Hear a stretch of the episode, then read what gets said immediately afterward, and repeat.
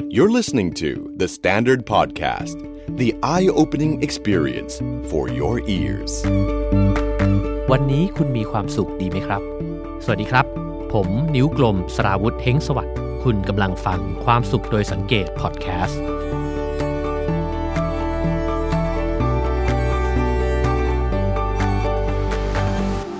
คุณผู้ฟังหลายคนคงจะเคยอ่านหนังสือเรื่องเจ้าชายน้อยกันใช่ไหมครับ อาจจะขอเล่าตอนที่ประทับใจในหนังสือเล่มนี้นะครับ ซึ่งเขียนโดยคุณองตวนเดอ s เซงเต็กซูเปรีนะครับหนังสือเล่มนี้เป็นหนังสือในดวงใจของผมเล่มหนึ่งนะครับ ที่ถูกหยิบขึ้นมาอ่านซ้ำอยู่บ่อยๆนะครับ มีเหตุการณ์ตอนหนึ่งของเจ้าชายน้อยที่ผมอยากจะนำมาเล่าให้ฟัง แล้วก็คิดว่ามันเป็นจุดเริ่มต้นของสิ่งที่เราจะคุยกันในวันนี้นะครับ นั่นก็คือเหตุการณ์ตอนที่เจ้าชายน้อยเนี่ยเดินทางมายังโลกของเรานะครับ แล้วก็ไปพบกับทุ่งดอกกุหลาบบานสะพรั่งอยู่เต็มไปหมดเลยนะฮะเจ้าชายน้อยเนี่ยก็กล่าวคำทักทายกับดอกไม้เหล่านั้นว่าพวกเธอชื่ออะไร ก็มีดอกกุหลาบตอบนะครับว่าพวกเราคือดอกกุหลาบ เจ้าชายน้อยก็บอกว่า แต่ทำไมพวกเธอไม่เห็น เหมือนกับดอกกุหลาบของฉันที่ปลูกไว้บนดวงดาวที่ฉันจากมาเลยนะครับ นั่นก็คือดอกกุหลาบที่เจ้าชายน้อยรัก แล้วก็สนิทสนมอย่างมากนะครับ คอยดูแลเอาใจใส่บนดวงดาว B612 ซึ่งก็คือบ้านของเจ้าชายน้อยนั่นเองนะครับ ดอกกุหลาบเหล่านั้นก็ไม่ได้ตอบอะไรนะฮะ ก็อวดตัวสวยงามตามที่ตัวเองเป็นนะครับ เป็นทุ่งเลยคือมีกันเป็นพันๆดอกเลยนะครับ แต่เจ้าชายน้อยบอกว่าต่อให้พวกเธอมีจำนวนมากมายแค่ไหนเนี่ยมันก็ไม่มีความสำคัญกับฉันมากเท่ากับดอกกุหลาบของฉันหรอก แล้วสุนัขจิ้งจอก ซึ่งตอนนั้นเนี่ยได้มาพบเจอกับเจ้าชายน้อยอยู่บ่อยๆนะครับ ก็ได้บอกความลับให้กับเจ้าชายน้อยฟังว่า ก็เพราะเวลาที่เธอเสียไปกับดอกกุหลาบของเธอเนี่ยแหละ ที่ทำให้กุหลาบดอกนั้นเนี่ยมันมีค่าขึ้นมา หรือว่ามันมีความหมายสำหรับเธอ อย่างที่ไม่สามารถจะมีดอกกุหลาบใด ๆ ในจักรวาลเนี้ยมาเปรียบเทียบได้นะครับ นั่นก็คือความเหน็ดเหนื่อยและเวลาการใส่ใจทั้งหมดที่เจ้าชายน้อยได้ทุ่มเทให้กับกุหลาบดอกนั้นนะครับ คอยรดน้ำพรวนดิน คอยใส่ปุ๋ย เอาโหลแก้วมาครอบกันลม คอยดูแลมดแมลง วัชพืชทั้งหลายนะครับ สิ่งเหล่านี้ทั้งหมดที่ทำให้กุหลาบดอกนั้น เป็นกุหลาบดอกเดียวในจักรวาลนนี้ของเจ้าชายน้อยที่มีความหมาย และนั่นคือเรื่องของความสัมพันธ์นะครับ เป็นเรื่องของความผูกพันที่ทำให้มิตรภาพ หรือว่าการใช้เวลาร่วมกันของคนกับสิ่งสิ่งหนึ่งหรือว่าคนกับคนอีกคนหนึ่งเนี่ยมีความหมายขึ้นมา แต่ผมคิดว่า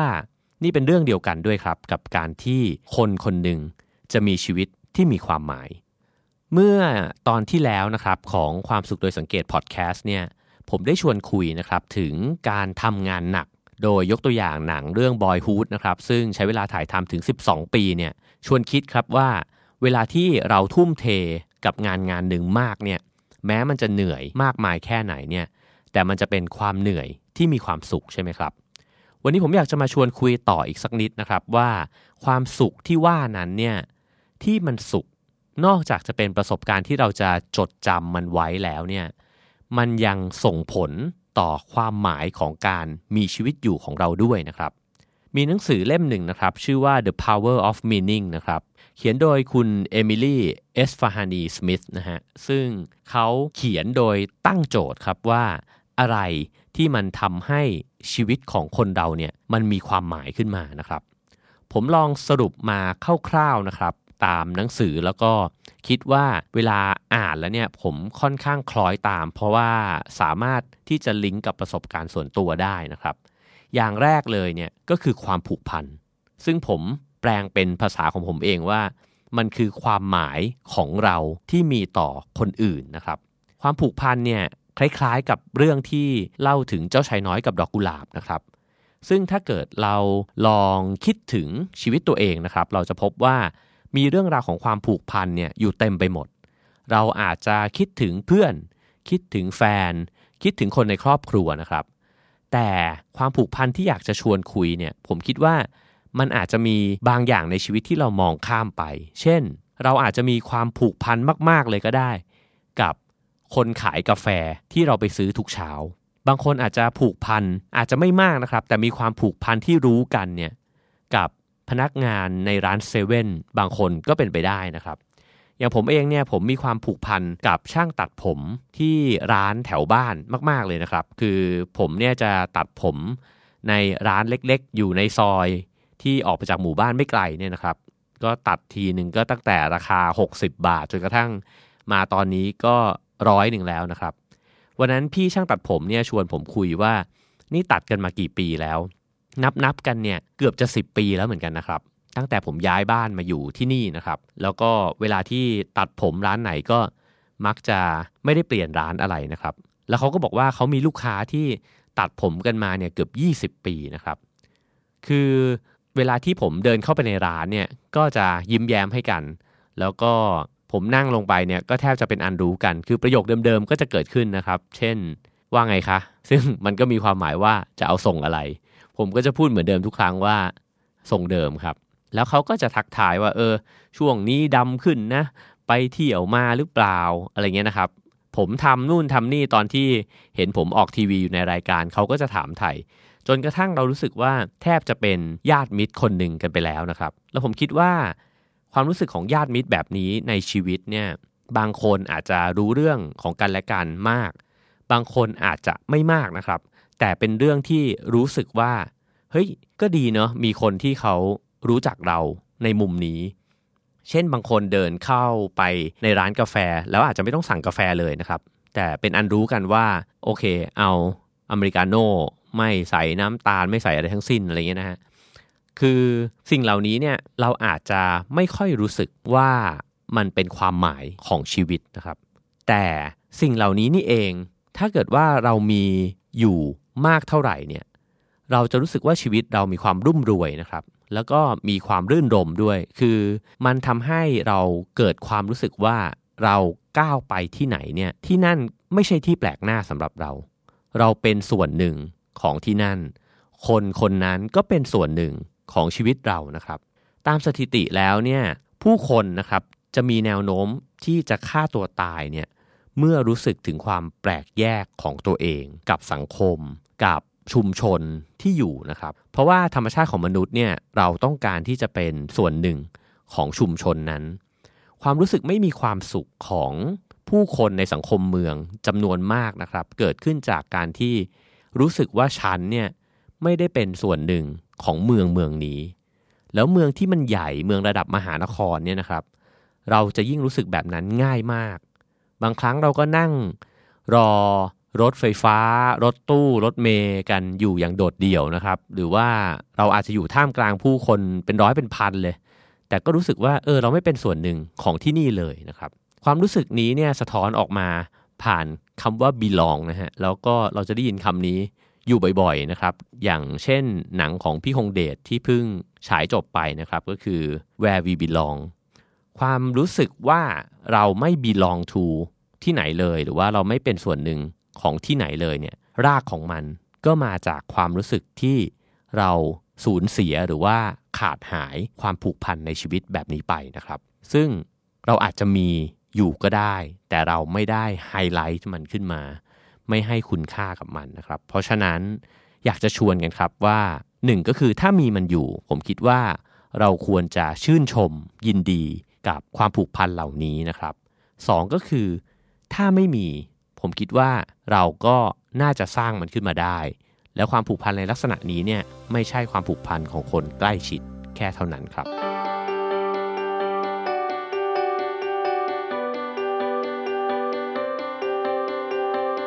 เรื่องที่2นะครับที่จะทำให้ชีวิตมีความหมายและมีความสุขเนี่ยก็คือจุดมุ่งหมายในชีวิต พูดแบบนี้เนี่ยเราก็อาจจะรู้สึกว่า อืม ก็ชัวร์สิ เราก็ได้ยินเรื่องจุดมุ่งหมายกันมาเยอะนะครับ ผมลองแปลงคำนี้เป็นความเข้าใจของตัวเองว่า มันคือความหมายที่เราบอกกับตัวเอง อันแรกเนี่ยคือความหมายของเราที่มีต่อคนอื่นนะครับ อันนี้เนี่ยคือความหมายที่เราบอกกับตัวเองว่า ฉันเนี่ยคือสิ่งนี้ จุดมุ่งหมายเนี่ยเป็นไปได้มากมายเต็มไปหมดนะครับ ผมคิดว่ามนุษย์เนี่ยเป็นสิ่งมีชีวิตที่เต็มไปด้วยจุดมุ่งหมาย อยากจะไปกินก๋วยเตี๋ยวก็เป็นจุดมุ่งหมายนะครับ วันนี้อยากจะไปร้องคาราโอเกะกับเพื่อนก็อาจจะเป็นจุดมุ่งหมายนะครับ แต่จุดมุ่งหมายที่มันมีความหมายกับชีวิตเราเนี่ยเราก็คงจะต้องให้น้ำหนักและจริงจังกับมันหน่อยใช่ไหมครับคราวที่แล้วผมเคยยกตัวอย่างเรื่องการวิ่งมาราธอนว่า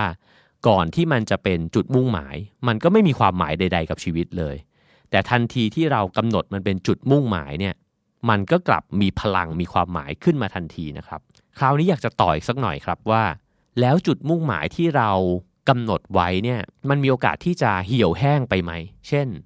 ถ้าผมเกิดสนุกกับการวิ่ง แล้วอยู่มาวันหนึ่งผมก็รู้สึกว่า พอละเลิกวิ่งดีกว่า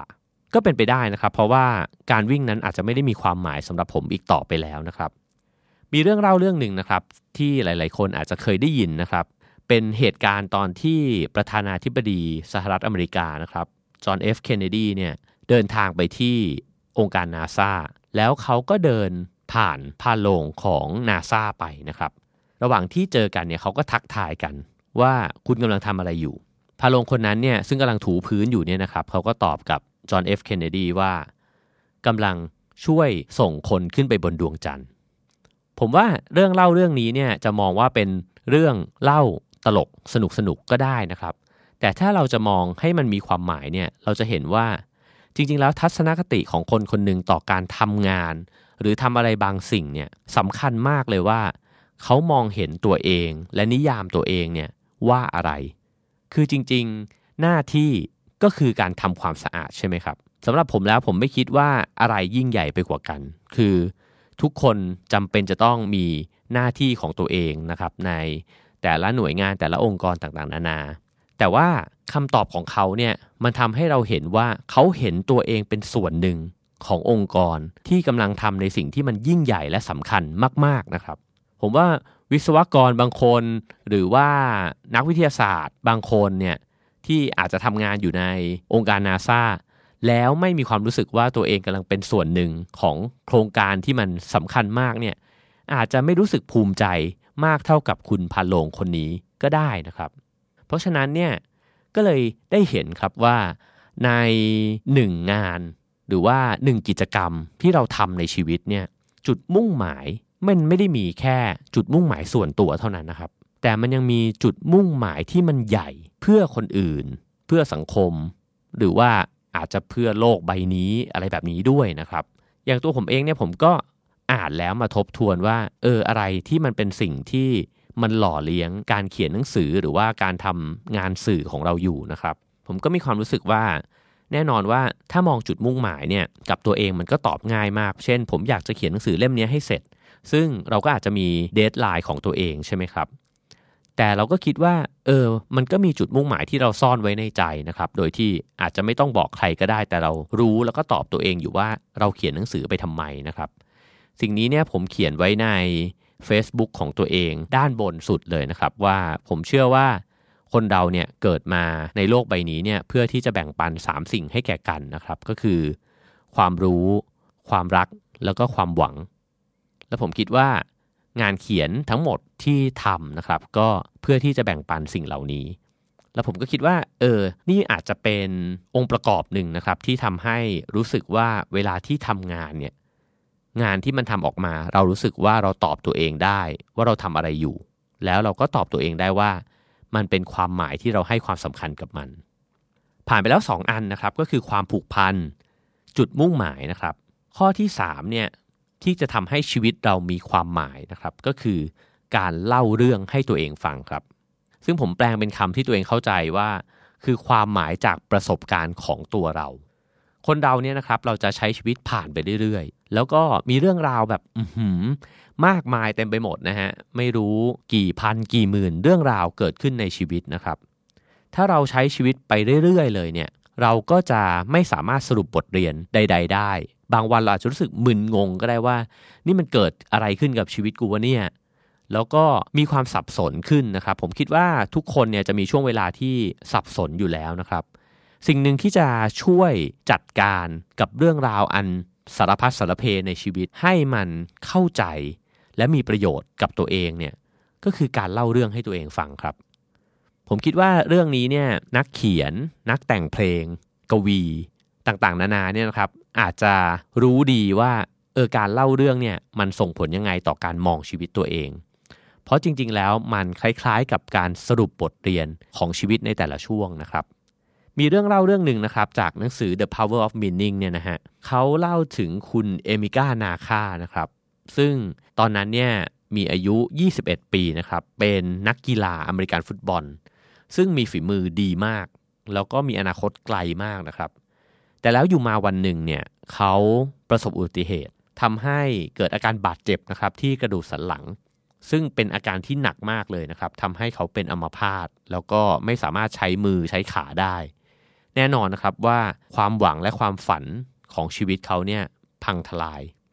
เขาเป็นทุกข์อยู่ในช่วงเวลาหนึ่งนะครับ แล้วหลังจากนั้นเนี่ยก็ค่อยๆที่จะฟื้นฟูสภาพจิตใจของตัวเองขึ้นมา แต่สภาพร่างกายเนี่ยไม่สามารถที่จะกลับมาเล่นกีฬาได้แล้วนะครับ เขาเบนเข็มไปออกไปจากเส้นทางของการเป็นนักกีฬาเนี่ยไปกลายเป็นคนที่ทำงานจิตอาสาในโบสถ์นะครับ แล้วก็คอยให้คำปรึกษากับเด็กๆ วัยรุ่นทั้งหลายนะครับ ปรากฏว่าพอเขาทำงานจิตอาสาในโบสถ์ไปได้นานเข้าเรื่อยๆเนี่ยเขาก็พบว่ามันเป็นงานที่เขาชอบ แล้วก็รู้สึกมากๆว่ามันมีประโยชน์กับคนอื่นนะครับ เขาหันมองย้อนกลับไปถึงชีวิตตัวเองในวัยวัยหนุ่ม แล้วก็คิดถึงจุดหักเห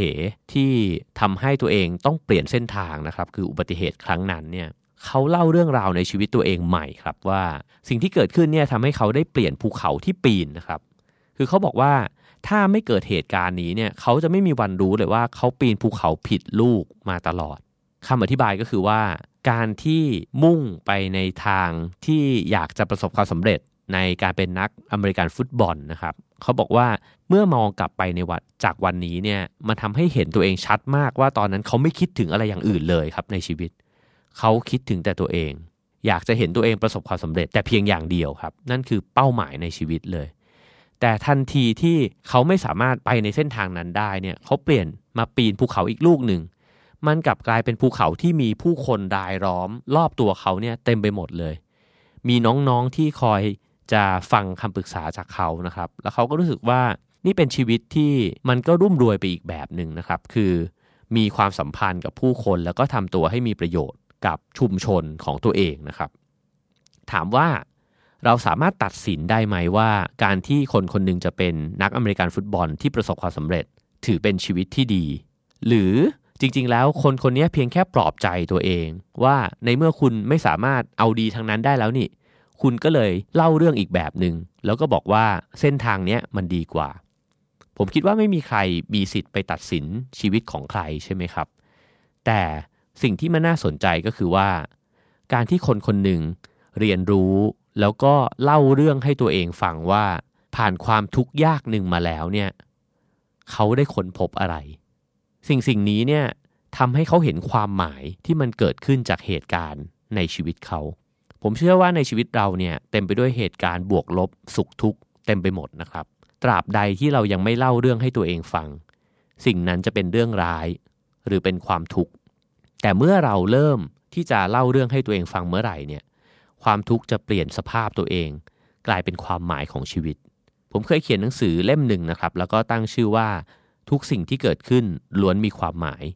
ซึ่งนั่นเป็นความคิดในช่วงเวลานี้ของผมนะครับ ที่เชื่อว่าไม่ว่าสุขหรือทุกข์ที่มันผ่านเข้ามาเนี่ยมันผ่านเข้ามาเพื่อที่จะมอบความหมายอะไรบางอย่างให้กับชีวิตเรา เพียงแค่เราต้องถอดความหมายนั้นออกมา เล่าเรื่องให้ตัวเองฟังแล้วเราจะรู้สึกเลยว่า ไม่มีประสบการณ์ไหนเลยในชีวิตที่มันสูญเปล่า มันเปลี่ยนแปลมาเป็นความหมายที่จะทำให้เราเติบโตแล้วก็แข็งแกร่ง แล้วก็สวยงามขึ้นในที่สุดนะครับ ข้อสุดท้ายครับ3สิ่งไปแล้วนะครับ3องค์ประกอบที่จะทำให้ชีวิตมีความหมายก็คือ ความผูกพัน จุดมุ่งหมาย แล้วก็การเล่าเรื่องให้ตัวเองฟัง ข้อสุดท้ายเนี่ยในหนังสือเขียนว่าคือการข้ามพ้นไปจากตัวเอง หรือการปราศจากอัตตานั่นเองนะครับ ผมเขียนเป็นคำที่ผมเข้าใจว่า ความหมายของการมีชีวิตอยู่ ซึ่งความหมายของการมีชีวิตอยู่เนี่ย เราอาจจะเคยหมกมุ่นอยู่กับการที่เราตั้งคำถามครับว่าเราเกิดมาทำไม ผมคิดว่าคำถามของการถามว่าเราเกิดมาทำไมเนี่ยมันเริ่มที่เรา แล้วมันก็ดูจะหมกมุ่นวนเวียนอยู่กับตัวเองนะครับ แต่มันก็มีอีกวิธีหนึ่งนะครับ ที่จะตามหาคำตอบของคำถามนี้นะครับ บางคนเนี่ยใช้วิธีการมองออกไปนอกตัวเอง เราจะพบนะครับว่าเวลาที่เราเป็นทุกข์แล้วก็รู้สึกไร้ทางออกเนี่ย เรามักจะพาตัวเองไปในที่กว้าง บางคนเนี่ยพาตัวเองไปที่ทะเล แล้วก็มองออกไปที่ท้องน้ำเวิ้งว้างกว้างใหญ่นะครับ บางคนก็มองขึ้นไปบนท้องฟ้าในเวลากลางคืน เห็นดวงดาวมากมายเต็มไปหมด หรือไม่ก็เห็นท้องฟ้าที่มันมืดราวกับว่าไม่มีขอบเขตนะครับ ผมว่าเรื่องนี้ก็น่าสนใจว่า อะไรที่ทำให้มนุษย์เราเนี่ยมีความรู้สึกว่าต้องมองออกไปไกลๆ แล้วก็มีเรื่องเล่าเรื่องหนึ่งนะครับ ถึงนักบินอวกาศคนหนึ่งชื่อเจฟเอชบีนะครับ ซึ่งเขามีความใฝ่ฝันตั้งแต่เด็กว่าอยากเป็นนักบินอวกาศ แล้วเขาก็ได้รับภารกิจหนึ่งนะครับ ตอนที่เขาโตขึ้นมาแล้วเนี่ยให้ออกไปนอกโลกนะครับ แล้วก็ไปส่องกล้องเพื่อที่จะถ่ายภาพโลกใบนี้ของเราเนี่ยมาให้มนุษย์ได้เห็นกันนะครับ เขาก็เลยบินขึ้นไปแล้วก็ติดกล้องโทรทัศน์ จึงมีโอกาสได้มองเห็นโลกในมุมของคนที่มองออกมาจากข้างนอกโลกนะครับ คุณเจฟเนี่ยเล่าให้ฟังว่า พอเขาเห็นภาพโลกจากมุมอวกาศเนี่ยเขาก็พบว่าเขามีความรู้สึกที่มันทึ่งมาก เพราะว่าชั้นบรรยากาศเนี่ยมันบางมาก แล้วโลกเราก็ถูกห่อหุ้มอบอุ้มเอาไว้ด้วย สิ่งที่มันเบาบางมากๆนะครับ แล้วลูกโลกที่ถูกมองจากอวกาศเนี่ยมันมีขนาดเล็กนิดเดียวเอง เมื่อเขามองลงมาเนี่ยเขารู้สึกว่ามันไม่เหมือนโลกตามที่เขาเคยเข้าใจเลย เพราะมันไม่มีเส้นแบ่งของประเทศของเขตแดนใดๆทั้งสิ้นนะครับ แล้วก็มีความรู้สึกว่าเราเป็นหนึ่งเดียวกัน ถ้าใครสักคนหนึ่งทำอะไรเนี่ยมันจะเชื่อมโยงกระทบกันไปหมดกับลูกบอลลูกเล็ก ๆ ใบนั้นที่เขาเห็นนะครับ ความรู้สึกที่มันเกิดขึ้น มันจึงเกิดความรู้สึกว่าจริง ๆ แล้วหนึ่งก็คือเราไม่ได้สำคัญแบบที่เราเคยเข้าใจ สองก็คือแต่จริง ๆ เราสำคัญ เพราะทุกอย่างที่เราทำเนี่ยมันสร้างผลกระทบกับคนอื่นด้วยนะครับ ผมเชื่อว่านี่เป็นความรู้สึกใกล้เคียงกันกับเวลาที่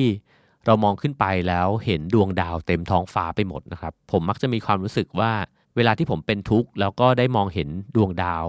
เต็มท้องฟ้าเนี่ยความทุกข์ของผมมันจะหดเหลืออะไรที่มันเล็กมาก ๆนะครับ แล้วก็รู้สึกว่าตัวเองเนี่ยไม่ได้สำคัญอะไรมากมายเลยในจักรวาลนี้ ในขณะเดียวกัน มันมีอย่างอื่นในจักรวาลนี้อีกมากมายเลย ที่มันกำลังช่วยทำให้เราเนี่ยมีชีวิตอยู่ต่อไปนะครับ ความรู้สึกแบบนี้เนี่ยนอกจากมันทำให้อัตราเราเบาลง มันยังช่วยทำให้เรามีแรงบันดาลใจนะครับ ที่จะตั้งคำถามกับตัวเองว่า แล้วไอการอยู่ของเราเนี่ยมันทำยังไงให้คนอื่น หรือว่าให้โลกใบนี้เนี่ยมันดีขึ้นไปได้อีกนะครับ ผมเพิ่งอ่าน บทความของพี่ตุ้มหนุ่มเมืองจันทร์นะครับ ที่เขียนถึงการบรรยายของหลวงพี่ไพศาลวิสาโลนะครับ ซึ่งหลวงพี่เนี่ยก็ได้อ้างถึงคำพูดของนักศาสนาชาวอินเดียนะครับ ที่พูดว่าเมื่อฉันมองเข้าไปข้างใน ฉันคือความว่างเปล่า สิ่งนี้เนี่ยเรียกว่าปัญญานะครับ คือการเห็นความว่างเปล่าของตัวเองเนี่ยคือการได้มีปัญญาผุดเกิดขึ้นนะครับ ประโยคถัดมาเนี่ยเขาบอกว่า เมื่อฉันมองออกไปข้างนอก ฉันคือทุกสิ่ง และสิ่งนี้เนี่ยเรียกว่าความกรุณา ซึ่งความกรุณาก็คือ ความปรารถนาที่อยากให้คนอื่นเนี่ยพ้นทุกข์ใช่ไหมครับ ความกรุณาเกิดขึ้นเมื่อมองออกไปข้างนอก แล้วพบว่าฉันคือทุกสิ่ง นั่นหมายความว่า ฉันเป็นส่วนหนึ่งของจักรวาลเนี่ยของโลกใบนี้ ของชุมชนนี้ของสังคมนี้นะครับ ผมก็เลยได้คิดฮะว่าจริง ๆ ทั้งหมดทั้งมวลที่ร้อยเรียงกันมาเนี่ยราวกับว่ามันพยายามจะบอกเราว่าชีวิตที่มีความหมายเนี่ยมันคือชีวิตที่ไม่เพียงแค่เอาตัวเองรอด แต่ยังต้องทำให้คนอื่นเนี่ยรอดไปกับเราด้วยนะครับ จึงไม่ใช่เพียงแค่อยู่รอด แต่ว่ามันคือการอยู่ร่วมด้วยนะครับ แล้วก็เลยทำให้นึกภาพเจ้าชายน้อยกับดอกกุหลาบดอกนั้นนะครับ แล้วก็คิดถึงคุณพาโลงที่นาซาที่เขาบอกว่าเขากำลังทำงานเพื่อที่จะส่งมนุษย์ไปยังดวงจันทร์นะครับ ผมคิดทบทวนกับตัวเองครับว่า แล้วสิ่งที่เราทำอยู่เนี่ยเรากำลังทำอยู่เพื่อส่งใครไปดวงจันทร์ ผมเชื่อว่าทุกคนกำลังทำอะไรบางอย่างอยู่ แล้วสิ่งนั้นเนี่ยไม่เพียงแค่ทำให้เรามีข้าวกินนะครับ แต่มันมีภารกิจที่ซ่อนอยู่ แล้วมีความหมายกับคนอื่น เรากำลังส่ง ใครบางคนไปยังดวงจันทร์ของเขานะครับ หรือดวงจันทร์นั้นมันอาจจะเป็นภารกิจบางอย่างของเราที่มีต่อสังคม ต่อโลกใบนี้ก็ได้นะครับ เพียงแค่ว่าเรามองเห็นสิ่งนั้นที่เราทำหรือเปล่านะครับ แล้วยิ่งเราใช้เวลากับมันมากเท่าไหร่ ใส่ใจกับมันมากเท่าไหร่ สิ่งนี้เนี่ยก็จะเหมือนดอกกุหลาบของเจ้าชายน้อย มันจะมีค่ากับเรามากขึ้นเรื่อยๆ มีความหมายกับเรามากขึ้นเรื่อยๆ แล้วก็มีความผูกพันต่อกันและกันเนี่ยมากขึ้นเรื่อยๆนะครับ และผมก็เชื่อว่า ชีวิตที่มีดอกกุหลาบแบบเนี้ยเป็นชีวิตที่น่าอิจฉา เพราะว่ามันคือชีวิตที่มีความหมาย และชีวิตที่มีความหมายเนี่ยคือชีวิตที่มีความสุขครับ ขอให้ทุกคนมีความสุขครับ The Standard Podcast. Eye opening for your ears.